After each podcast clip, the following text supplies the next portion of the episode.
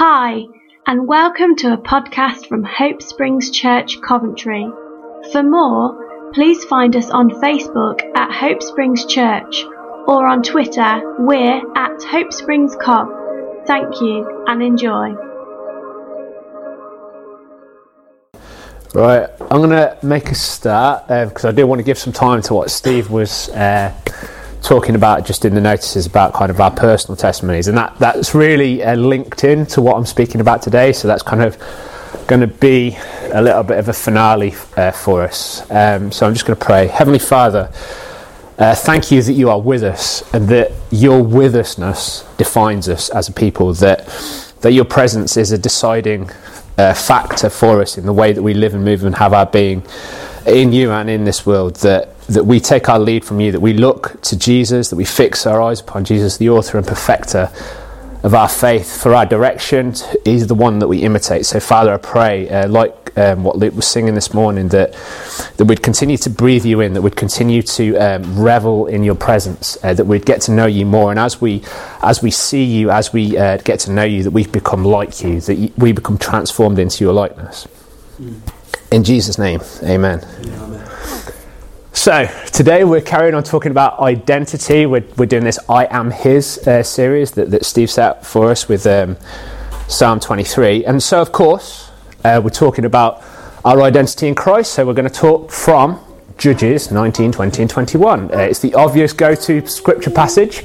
What better to think about our identity than a Levite hacking up his wife, uh, tribes declaring war on each other, uh, and general biblical goodness. So, who read the passages? Who did their homework? Okay, well done. Uh, so, thoughts. What do you think about that? It's in the Bible. This is the Word of God, useful for instruction. What do we get from this passage? I could cheat and tell me all the stuff you told me. Okay. That's all by the by, so you can say that. Uh, it's probably not going to come up in what I'm saying. I mean, my thought was, where's Si going with this? Yeah. So, Yes. um, It's pretty brutal. I was Yeah. wondering if I was reading the right bit. How do you feel that it's actually in the Bible? um, That it's not been edited out, it's not been sanitized. That is in the Bible. Um, I think it's uh, it's something that we experience. So, and the Bible is things that people experience. So, Good, so it's real. It's very, very yeah. shockingly real. Any other thoughts about it? Any other notes? Anything that you picked up? So, with your Bible study head on, did you notice anything about the text? I did notice that the women seemed to have no say in anything that was going on. Yeah. It's quite a prominent feature. So, there's a definite skew in the text a- around gender roles and patriarchy uh, and who actually is given a voice in the history and who isn't given a voice. Interesting. I think it was interesting that the different tribes, all of the, the you know the same overarching kind of covenants. And I don't really know how to put it, but Yeah. the fact that they could go to war and then afterwards try and rectify or remedy Yeah. the situation, that I just thought was very odd. And who did they go to war with? The Ben- Benjaminites. Benjamin. One of the other tribes. Yeah, yeah, yeah. So, it's internal fighting. Yeah. And they did it because of the abuse of women, but then to make it right, get them loads of women as slaves. Yeah, Yeah. It's like, and then said that anybody who from that original tribe, from the tribe that they were robbed from, they just were just been to let it. Yeah. Okay, then, this is real Bible study nerd stuff. Who noticed what the first line was and what the last line was? I was about to say about, I mean, about the last line, how I just thought it was almost quite satirical that it just ends with. Bonus points for satirical. Blunt from you, sir. Um, right, everything just did what they thought was right in their own eyes. Um, Okay, what's the other part of that line? there was no king in Israel. How did, what's 19 verse 1? Yeah, in those days, there, when there was no king in Israel. So the, the, the writer is trying to tell you something. In, in chapter 17 and chapter 18, this, this line is also repeated. Um, okay, any other things that you noticed?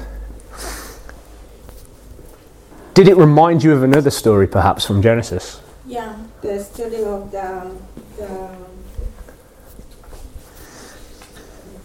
the salt woman. Salt woman, yeah. Lot's wife, yep. Yeah, Lot's wife. So Sodom and Gomorrah, it reminds you of Sodom and Gomorrah. Gomorrah, yeah. Good, good. Uh, and what's the difference between the story of Sodom and Gomorrah and this one that we're looking at? What's one major, major difference between them? The city doesn't get destroyed. That's that's one major difference. The lack of destroying cities, Not turned into salt. not no salt, uh, lack of uh, condiments. Yep. Anything else? Who's a big player in the story of Sodom and Gomorrah? Who's one of the major characters in that story? That's pretty much absent from this story, which is kind of shocking given it's in the Bible.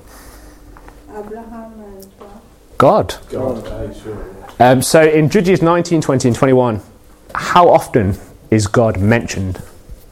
I don't need a specific number. Just, just Well, there were there were there were times when they were the, the army were asking Oh yeah. good, good. like to go or That not was to three go. or- times though. Wasn't Yeah, three. Okay, and so where, where in this entire narrative of their decision making does God come in?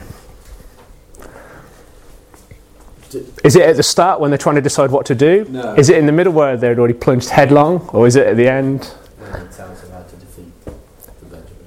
Uh, and what does God tell them to do? Keep attacking them until they, And what happens to them when they follow what God does, what God tells them? they die. They get defeated. a lot of them get twice and so, just just mining this a little bit more. Who are the bad guys of the piece? Like the main bad guys. Who are the guys that they're fighting against? Benjamin, Benjamites. But when in that narrative of the wars, who comes out looking like heroes? they do. It reminded me of like 300. Like, Yeah, yeah, the Benjaminites. They're these left-handed people that managed to cut down all of the, the, the best of Israel, the rest of Israel. And so every time, so it's a really, really confusing narrative, isn't it? It's really, really, really odd. This is the culmination of the book of Judges, right before Israel plunges into having a king. It's shocking, right? Mm. And it's repulsive. yeah. The framework of this narrative, okay, is this idea that in those days there was no king in Israel, and all of the people did what's right in their own eyes. And then what follows in those couple of chapters is that playing out in a very dramatic, real, real terms. It's not just some religious language. There was no king in Israel, and everybody did what was right in their own eyes. It's there was no king in Israel. Everybody did what was right in their own eyes. This is what it looks like. Yeah. And just to make sure we've got it, it brackets both ends of the story. 17 and 18, by the way, those chapters are equally weird. In fact, just before that is the story of Samson, which is also very weird. But that sort of autonomy, so not, not looking too much into what it means to have a king and what it is to, for people to do what's right in their own eyes. This sort of autonomy, what did it lead to? It led to a brutality.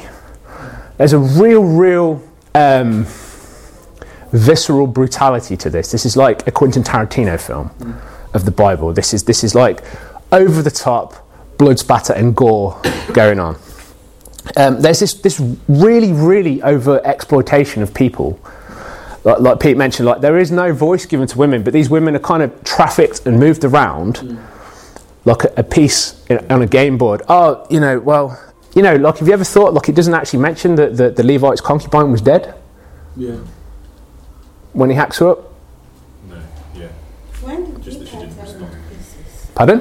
When did you cut it into pieces? So he goes. Um, so the Levite he chases off his, his wife like leaves, and the language there is very uh, ambiguous in the Hebrew. So like sometimes they say that she was unfaithful, that she whored herself out, uh, but the same word for whore can just mean leave.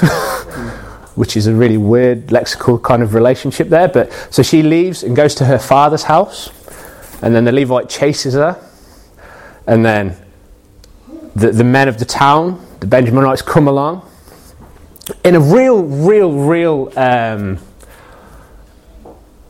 like one of the important things in the Middle East, uh, like it's still true today, is this idea of hospitality. That's that's that's such a major cultural thing, and so there's there's there's a real kind of it's not just a lack of hospitality. It's like the exact opposite of hospitality when this this person comes into town, and so they obviously throw out the, the they offer the women in the house, and and they're, they're defiled from dusk till dawn, and then she faints on the thing, and then he takes her, he just drags her off back home, and that's when he cuts her up into 12 pieces and sends those pieces to all the tribes. And that's, that's the beckoning call for all the tribes to come and go to war with Benjamin, right? So he cuts, so I think that's in like chapter 20. Um, Just, it's right at the end of 19. yeah, there you go. Um, and this is that acts as the carrying call for the, the tribes to come together and, and then kill one of the other tribes. And so this sort of autonomy, this this each person did what was right in their own eyes, led to this brutality. It led to exploitation. There's a real kind of lack of justice going on. It, it's a little bit like a Wild West thing. So it could be a Tarantino film. There's there's this real kind of um, lack of justice, lack of uh, righteousness, lack of hospitality, and this general kind of social breakdown. Even the tribes of Israel, who were this cohesive unit that went into Canaan, in the conquest of Canaan, they're coming apart at the seams, literally coming apart at the seams. So one tribe is set upon, but they beat back, you know, essentially their brothers, and, and, and all this. There's this real crazy chaos going on. Um, and so that, that word chaos, this is actually very like socio-politically happening. That's like chaotic, isn't it? Um, there is no demonstration of justice and mercy. So these are these are characteristics of Yahweh: justice and mercy, neighborliness, looking after the weak. Throughout um, Deuteronomy, for example, there's this refrain of looking after the widow, the orphan, and the stranger. This is what Yahweh says to them when they come out of Egypt. This is what you will be like as a people. You will make sure there's justice in the land. You will act mercifully. You will make sure that those on the margins that are open to exploitation that they are actually looked after. So you will look after the widow, the orphan, and the stranger. This this refrain runs throughout um, sort of Deuteronomy. It runs in Numbers and Leviticus. Like this is what so Yahweh is trying to form a people, and these are the things that He says to them. Now we have to get away from that really bizarre reductionism that we've entered into of grace versus law. Okay, that's that's like that's what people preach when they haven't read Luther properly and they haven't done any decent work on what Torah is. Right, so all throughout the commands of God, I'm going to call it commands rather than law so we don't get confused, is this, this hospitality, this love, this mercy, this justice that, that God is trying to get his people to follow. And there is, there is a definitive lack of those characteristics in the people of Israel in this story. so let's look at the idea of there is no king as one of the framing things.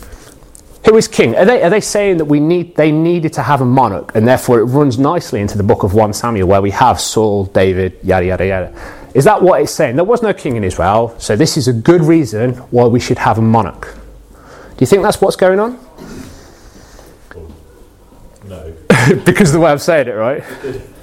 and, and because, and I did, I did pick up on this, but um, when he cuts up the woman, that is reminiscent of what Saul does um, when he becomes king and sends it to. You. So it's almost like, well, when you, whether you've got a king or not, the same thing is happening. Very good, very good. Yeah, this is. I've read some. I was saying to Pete earlier that there's some commentators that reference this kind of section as a satire, proper Charlie Brooker Black Mirror satire on Saul's kingship. So if you look at the place names and the language used, it's very deliberately taken from Saul's life. Very, very clever. And by the way, the Bible is full of this like really deep reading that is just genius. I love it. Um, but yeah, so what? Who who are they talking about? There is no king in Israel. Then what what what do you think that's saying? I've been reading a lot of Old Testament theology, so like, this is kind of ingrained in me now. But what what comes up time and again? Say in the Psalms. I'm looking at you, Luke. Even the songs that we were singing this morning, or some of the songs we sing other mornings as well. What what? Who's king? Who did Israel recognize as their monarch, essentially, throughout the whole Exodus period? What language did they use? They used words of reigning, dominion, um, you are enthroned. All this language about Yahweh being king. What set them apart from everybody was they didn't have a monarch, a, a regular bloke with a crown on his head. Look, I have a crown on the top of my head. Um, Yahweh was their king.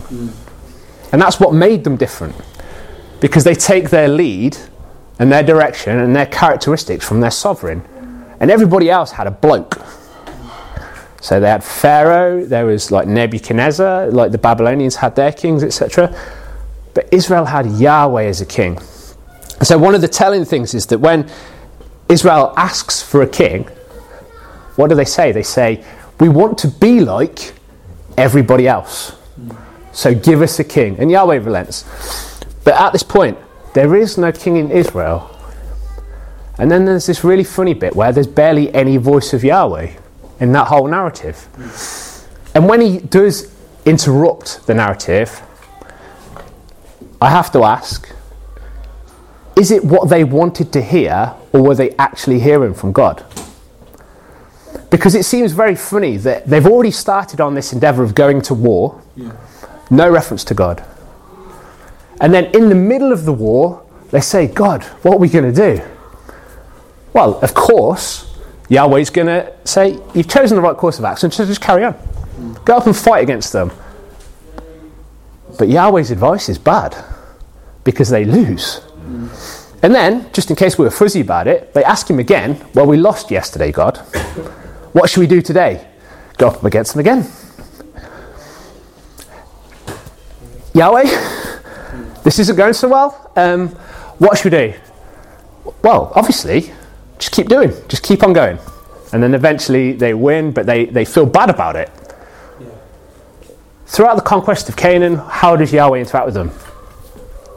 Go up against them and they're successful. Or don't go up against them because you won't be successful. So let's, let's hold back on that one. But this time, when it appears Yahweh is talking to them, they are unsuccessful. Even when they win, they are unsuccessful and they're beset with this grief. Oh no, we better make it right. So, what's the obvious way to make it right with our brothers? Let's kidnap some women. Is Yahweh in this story at all? There is no king in Israel. The author is critiquing exactly what is going on. In Psalm 96, it's a wonderful psalm, and it talks about the king, Yahweh. But littered through the psalm is Yahweh's ethical action as a sovereign. You are a crowned king. You are the sovereign. You reign because you look after the widow and the orphan and the stranger. You lift up the ones in the dirt and make them seat like, seated like princes. What does Yahweh's kingship look like? It looks like something tangible. And when Yahweh isn't there, it looks like everybody doing what is right in their own eyes, and that looks like absolute carnage. It doesn't look like justice, it looks like injustice. It doesn't look like liberation from captivity, it looks like exploitation. It doesn't look like an egalitarianism, it looks like um, segregation and pushing people down. There is no king in Israel. So, what does it look like then for people to do what is right in their own eyes? There's this. Um, I, I don't like reductionist sayings particularly, but there's this saying, you know, stand for something or fall for anything. If there is no defining characteristic, if there is no hard edges to things, then everything becomes this kind of nebulous idea. There is no definition. By definition, there is no definition. It's a sentence and a half. Because Yahweh, throughout Deuteronomy, he calls Israel to be a peculiar people. And the language is you're to be an alternative people. You're alternative to over and against the dominant narratives that are going on. So he calls them out of Egypt, right? So what is Egypt? It's this seven days a week they're producing bricks upon bricks. Our identity is defined by, by our production. There is no respite. All I am is bricks. That's all I do. That's my whole definition. But what does Yahweh do? Well, of course, on the seventh day, you don't do anything. Sabbath will be a defining characteristic for you. Egypt is defined by exploitation of the masses, the enslavement of everybody under Joseph's righteous stewarding. What is Israel characterized by? Do not glean to the edge of your fields that the widow and the orphan and the stranger may actually have some food. Did they earn it? No. But what are you supposed to do? You are supposed to be merciful and look after people. Egypt, everybody was indebted to Pharaoh because there was a famine and everybody sold everything they had and eventually sold themselves into the debt to Pharaoh. What does God produce in Deuteronomy? Well, he says it in Exodus as well. Forgiveness of debts, Jubilee. Every seven years, give back. And every seven of seven years, give everything back. Forgive all debts. If anybody has become enslaved to you, you set them free and you make sure that they have enough to get right in society. It isn't just about being a weird people, it's about being a people that are so wholly defined by one thing that they are over and against, utterly other to the prevailing narratives. We have this word holiness, which means separated from. And somehow we've skewed that word into meaning that, well, obviously, only people with big hats and big beards and censers are very holy, or I have to um, not dance or drink alcohol to be holy. But that's not what it is at all. It's about being utterly separate. I, I take no definition of myself from the prevailing narrative. So for us, that would be Western um, consumerist capitalism, for example. Over and against the dominant, dominant narratives. But when people are just doing whatever seems good to them, without that definition, without that reference to Yahweh, everything goes to chaos. Literally, social chaos. Tribes fighting each other, have not having a clue, like taking women from other places and giving them back to try and make good on their promises. Without Yahweh's direction, guidance, or presence, the people of God, without God, the people of God just become the people of. If you think about that as a, a rhetorical statement, the people of God without God just become the people of blank, whatever the people of whatever. That's what defines them, whatever. Defined by the dominant narratives.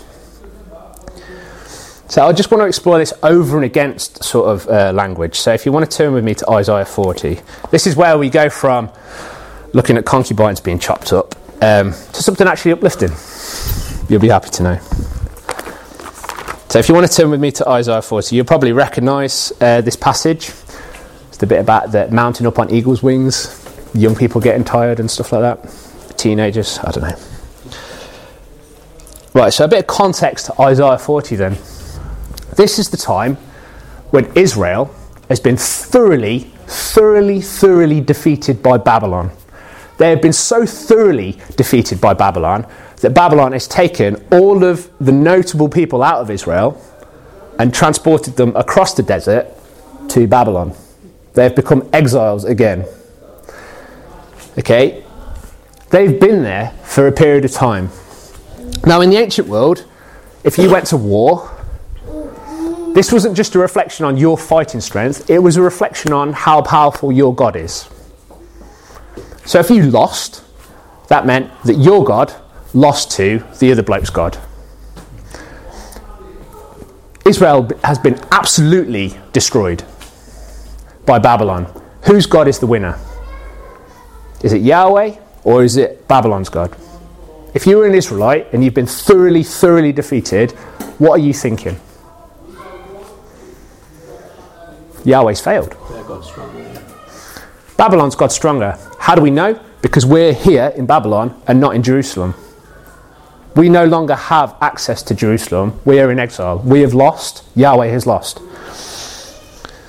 And this is where Isaiah comes in. Remember that idea over and against the dominant narratives. From verse 25, this is Yahweh speaking through Isaiah, but Yahweh speaking. To whom will you liken me? that I would be his equal. Yahweh's having none of it. I've not been defeated by Babylon. The king and God of Babylon is not even near my class. You couldn't even use the language of equality between us. To who then will you liken me, that I would be his equal, says the Holy One? Lift up your eyes on high and see who has created the stars. You want to talk about godship? The God of Babylon has won petty wars. I created the very land on which those wars take place. This is Yahweh. What a, what a narcissistic statement. Um, lift up your eyes on high and see who has created the stars. The one who leads forth their host by number, he calls them all by name. Because of the greatness of his might and the strength of his power, not one of them is missing. Why do you say, O Jacob, and assert, O Israel, my way is hidden from the Lord? And the justice due to me escapes the notice of my God. Bearing in mind, this is Israel asking these questions in exile. God's abandoned us. That's what they're thinking. Do you not know? Have you not heard? The everlasting God, the Lord, the creator of the ends of the earth, does not become weary or tired. His understanding is inscrutable. He gives strength to the weary, and to him who lacks might, he increases in power. Though the youths grow weary and tired, and vigorous young men stumble badly, Yet those who wait upon the Lord will gain new strength, and they will mount up with wings like eagle, eagles, and they will run and not yet get tired, and they will walk and not become weary. Israel is weary. Israel is in exile. They think their God has forgotten them. And what is the word of the Lord to this hopeless people who are in exile yet again? I know you are weary I will give you strength. I know that the dominant narrative is telling you to be hopeless, but I am the God who gives you hope. Over and against everything else, even though you are captives, you can be the people that live in liberation. You can live an alternative way. You can embody a different way. And then Yahweh's statements are vindicated by being delivered out of captivity eventually. They may be captives, but they can live as the delivered of Yahweh. It doesn't matter where they physically are.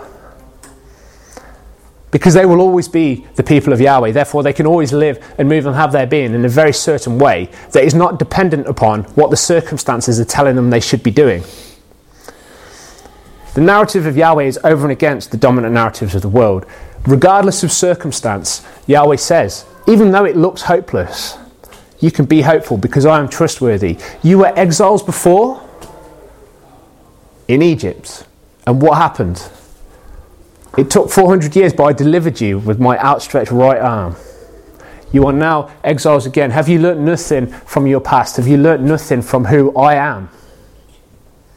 Therefore, I will remind you because I'm the creator God that you worshipped in the wilderness after coming out of Egypt. And I'm still that creator God. I'm still the deliverer God. And I'm calling you to be a very specific people. Yahweh reframes reality. Hopelessness that they find in exile is not the final word. The hopelessness that we can feel oft times is not the final word. And we know this because death is not the final word. It is love that never fails. The, the bonds of death fail. They have been defeated, but love never fails. There is always another word. There is always another reality to be lived in. There's always an alternate reality over and against the dominant narratives that appear to be around us. Because, going back to Psalm 23, even though I walk through the valley of the shadow of death, your rod and your staff, they comfort me. Because if Yahweh is with me, then the valley of the shadow of death isn't the final word. That isn't the final destination, and that's not how the valley always looks. Because if Yahweh is guiding, if Yahweh is comforting, if Yahweh is present, then those things are never the end. That is never the final word. John, uh, let's move into the New Testament now. Let's uh, make sure that we cover all of our bases. In 1 John, just, just, yeah, 1 John such a beautiful um, letter as a whole, actually. So, what's going on here is this is the early church now. And what they found is that the, this, this certain way of thinking about life, uh, is a certain philo- philosophical system of Gnosticism, was infiltrating the church. And so, John, in his pastoral capacity, is trying to tell the church that is not how your identity works. Okay, this is your identity. And he goes on to say this. So, it's all about identity again. It's all about this contest of, of a dominant narrative pushing in and encroaching and trying to redefine the people of God, okay? That's what's going on here. And he says this You are from God, little children, and have overcome them, because greater is he that is in you than he that is in the world. They are from the world, therefore they speak as from the world, and the world will listen to them. This, this dominant narrative. We are from God. We are defined by God. And I know that we use this, this verse, um, he that is in you is greater than he that is in the world, because sometimes, you know, like the jar on like a pot of honey might get stuck. And so you have to have your confession. He that is in me is greater than he that is in the world. But that's not what it's about. It's about who gets define who gets to define you. He that defines you, the spirit that is within you, the Christ that is manifested in you, is greater than what is trying to define you from the world. They are from the world. You are from God. Let's get this straight, children. You, def- you derive your meaning and your identity from God. They derive their meaning from somewhere else. He that is in you is greater than he that is in the world.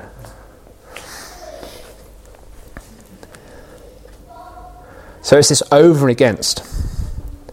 So then, how do we engage with this? How do we, uh, how do we tap into this? How do we become defined by this Yahweh, who in the midst of exile can say to his, his people, "You're not defeated. I've not been defeated. I'm still here." Who in the midst of hopelessness can say, "I will revive your hope." How do we engage with this God? How do we take that on board? Well, like I said, I've, been getting really into like Old Testament theology, and there's these things, and we'll recognize them. There's these things, these practices that are built into Israel. And it's genius. It's built into the law, the commands, let's call it. And I'm going to go full on preacher now. Three things beginning with the same letter. Okay? The first one is this it's a liturgical practice for Israel, okay? The first one is remember. Throughout Deuteronomy, remember. Remember that you were once slaves in Egypt, therefore do this. Why should you have Sabbath? Because you were once slaves in Egypt. So remember to have Sabbath, because otherwise you'll still have the mindset of being slaves. Because in Egypt it was seven days a week making bricks. But under Yahweh, you have a day off. What do I do on that day? Nothing. Absolutely nothing. But don't I make a few bricks? No, no, no. You do nothing. You remember. And they built it in, into their calendar. Well, remember that Yahweh delivered you, so we'll have a festival. Remember that Yahweh delivered you, so we'll have another festival. How many festivals we share? Oh, we'll have seven. Throughout the year, we'll have all these festivals. Why? Because you might forget. And when you have these festivals, say these things. Why? Because you'll forget. So do this every year. Remember. And if it's not this, this chronological remembering, it's this geographical remembering. Well, we crossed the river. Yeah, so build a pillar there so you know that's where you crossed. Why? Because you'll forget that I stopped the water and allowed you to go through. So if it's not time, remembering in time by having this yearly liturgical calendar, it's these physical places. Oh, yeah, that's that place where God did that thing. Why? Because we'll forget. And then we'll return to being like that and not like this. Remember. Recite. The reason why we have Pentateuch, the first five books of the Bible, is because they recite these things. Write them down. Tell them to your kids. Recite. So you remember, you recite these things. The whole of Psalms, pretty much, is this, is this reciting. Praise the Lord. Why? Because He did something. Not because of some abstract notion of God's goodness. No, He actually did something. We don't just arbitrarily praise some philosophical deity. He did something. He delivered us out of Egypt. He did these things. He lifted the poor and the lowly to an exalted place. He did these things. So recite them. Be shaped by this remembering and this thanksgiving. Okay, this is where we're coming into what uh, Steve was talking about earlier. And renew these things. This is where it gets a bit complicated because it's not just, I remember God did some things back then and therefore it's praiseworthy. No, I witnessed what his character is like because he did this thing and then he did this thing and then he did this thing and then he did this thing. He has shown me that he is faithful, ergo, vis a vis. Um, sorry, matrix joke. He's going to carry on being faithful. So renew them. Because God delivered you then, means that God can deliver you now. So when you were in Egypt, you didn't think it was possible, but it happened. But now, while you're in Babylon, even though it looks hopeless, there is still a hope because your God is the God who delivers you from under the thumb of dominant leadership. Renew those things. So not only remember, not only recite them to write them down, it's almost as if Steve read my notes this morning, isn't it? But renew them. They can become anew again. That's what the prophets did. They took Israel's liturgical past and they said, but it's the same God, capable of the same things. So we're not just worshipping something from our past, ah, the good old days. They were never the good old days. It always has a future. For I know the plans I have for you, a plan for a hope and a future. That's in Jeremiah. So remember, recite, and see them renewed. That's the whole practice of the Old Testament, fulfilled in Jesus. I am the God who delivers you. What does Jesus do? Delivers us. Jesus enacts. It, Jesus did this to fulfill what was said. So he renews it. So finally, then. So, how do we engage with this God? Well, we remember what he's done. We recite what he's done. That's what we do every Sunday morning when one of us straps on a guitar and we sing these songs. We're reciting those things. Whether it's our own personal stuff or stuff drawn from the history of Christianity. And we see them renewed, which is what Steve's going with with these testimonies. And, and this creates a future. And it's not just wishful thinking, as in, I wish that God would heal me. I wish that we could see breakthrough in this. Because that's a bit nebulous and a bit abstract, isn't it? No, no, no. God has healed so and so. God has delivered so and so. God has created hope in this place for this person. Therefore, I can hope that that can happen again. It's a tangible, visceral, physical, real world hope. It's not just some airy fairy, hyper spiritualized, wishful thinking. It actually is grounded and rooted in physical lives. So, Romans 12 then. All of this thing, this remembering, this reciting, this renewing, it's all about transforming the way we think. A good sermon always has to mention transformers and Jesus. Transformers and Jesus, that's right. Um, we are transformed through the renewing of our mind. What is renewing our mind? Because the world would say, actually, to be happy, I need a better car. Or I need a better career. Or I need an iPad. No, Pete and Steve will tell me that I need an iPad to be happy. But generally, advertising will tell me I need a car or better makeup. I always need better makeup. Um, or an A line dress. I think that's a dress type, isn't it? Sorry, I think my, my internet feed's probably governed by what Nick's been viewing as well to tell me what I need to be happy. We're transformed by renewing our mind over and against the dominant narratives. We renew our mind by immersing ourselves in the actions of a concrete God, not literally a concrete God, as in he's made out concrete, but a God who acts concretely rather than abstractly. That word there, and I love this, the word um, about immersion. So when we talk about baptism, for example, the literal word baptismo in the Greek is the word meaning to pickle. You know when uh, kind of we were trying, uh, not we, but like modern people were trying to figure out how to translate certain words out of the Greek or the Hebrew. They they don't just they didn't automatically just know it from like modern Greek or something. They actually had to go and look at like like really ancient stuff, like so contemporary stuff around the time of the Bible. And so we had this word baptismo in the New Testament. They couldn't figure out what what what is the context and meaning of baptismo. They didn't know, and then they found a woman's shopping list from like you know like one BC or something. And it was talking about like this baptismo, and they're like, ah, now we know what this word means. And it literally was this woman wanted some pickled onions.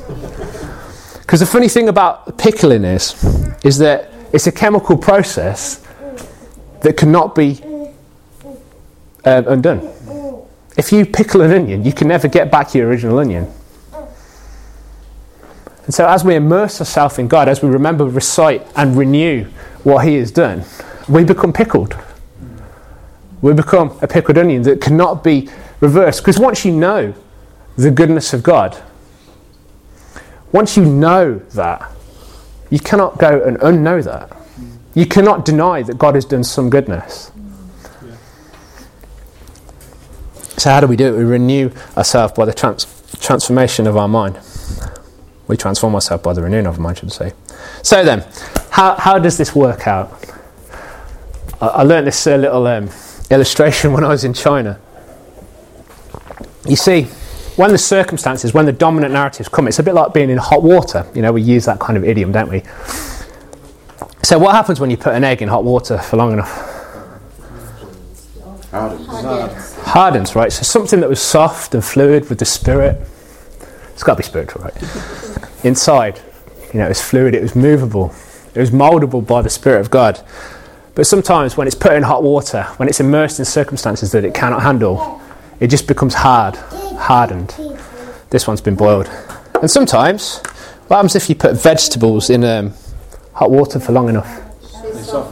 They become soft. So a carrot, which is pretty hard, you know, if you ever eat raw carrots sometimes, they're hard, right? But so, so sometimes when we, we, we feel so strong, we're not going to be dominated by anything. But if we're immersed in hot water, we can become soft, softened and supple and changeable to the circumstances.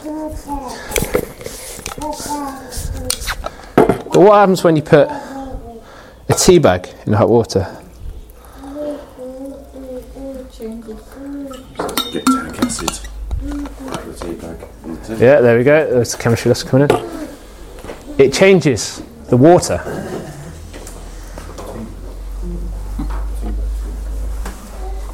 The circumstances change the egg. The circumstances change the carrot. The tea bag changes the circumstances. And that's what it's like when, when we take our definition from Yahweh. Instead of there being no king in Israel and everybody just does whatever they want, there is a king in Israel. And he changes the circumstances. So if we're in need of deliverance, we have a God who changes that circumstance. If we are feeling hopeless, we have a God that comes in and says, There is still hope because this is not the last word. Filled with the Spirit of God, following Yahweh, being defined by Yahweh over and against the dominant narratives, we are enabled to change the circumstance and not be changed by the circumstance. And so, drawing upon um, those ideas of res- remember, recite, renew, uh, think about your testimonies if you've brought them, if you're comfortable with them. And what I want us to do, kind of along with what Steve was saying, that's your homework, what Steve was saying we're setting homework now. That's how it works here. Um, turn with me to Psalm 136, and, and we'll finish here. I'll just we'll just kind of tail off into a, a general ambient time of being together. Give thanks to the Lord, for he is good, for his loving kindness is everlasting. Give thanks to the God of gods, for his loving kindness is everlasting. Give thanks to the Lord of lords, for his loving kindness is everlasting. To him alone who does great wonders, for his loving kindness is everlasting. To him who made the heavens with skill, for his loving kindness is everlasting. To him who spread out the earth above the waters, for his loving kindness is everlasting. To him who made the great lights, for his love is everlasting. His loving kindness is everlasting. The sun to rule by day and his for his loving kindness is everlasting. The moon and stars to rule by night, for his loving kindness is everlasting. To him who smote the Egyptians and their firstborn, for his love is his loving kindness is everlasting, and brought Israel out from their midst, for his loving kindness is everlasting.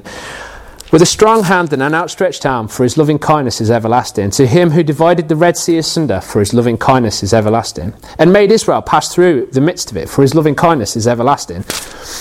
But he overthrew Pharaoh and his army in the Red Sea, for his loving kindness is everlasting. To him who led his people through the wilderness, for his loving kindness is everlasting. To him who smote the great kings, for his loving kindness is everlasting. And he slew mighty kings, for his loving kindness is everlasting.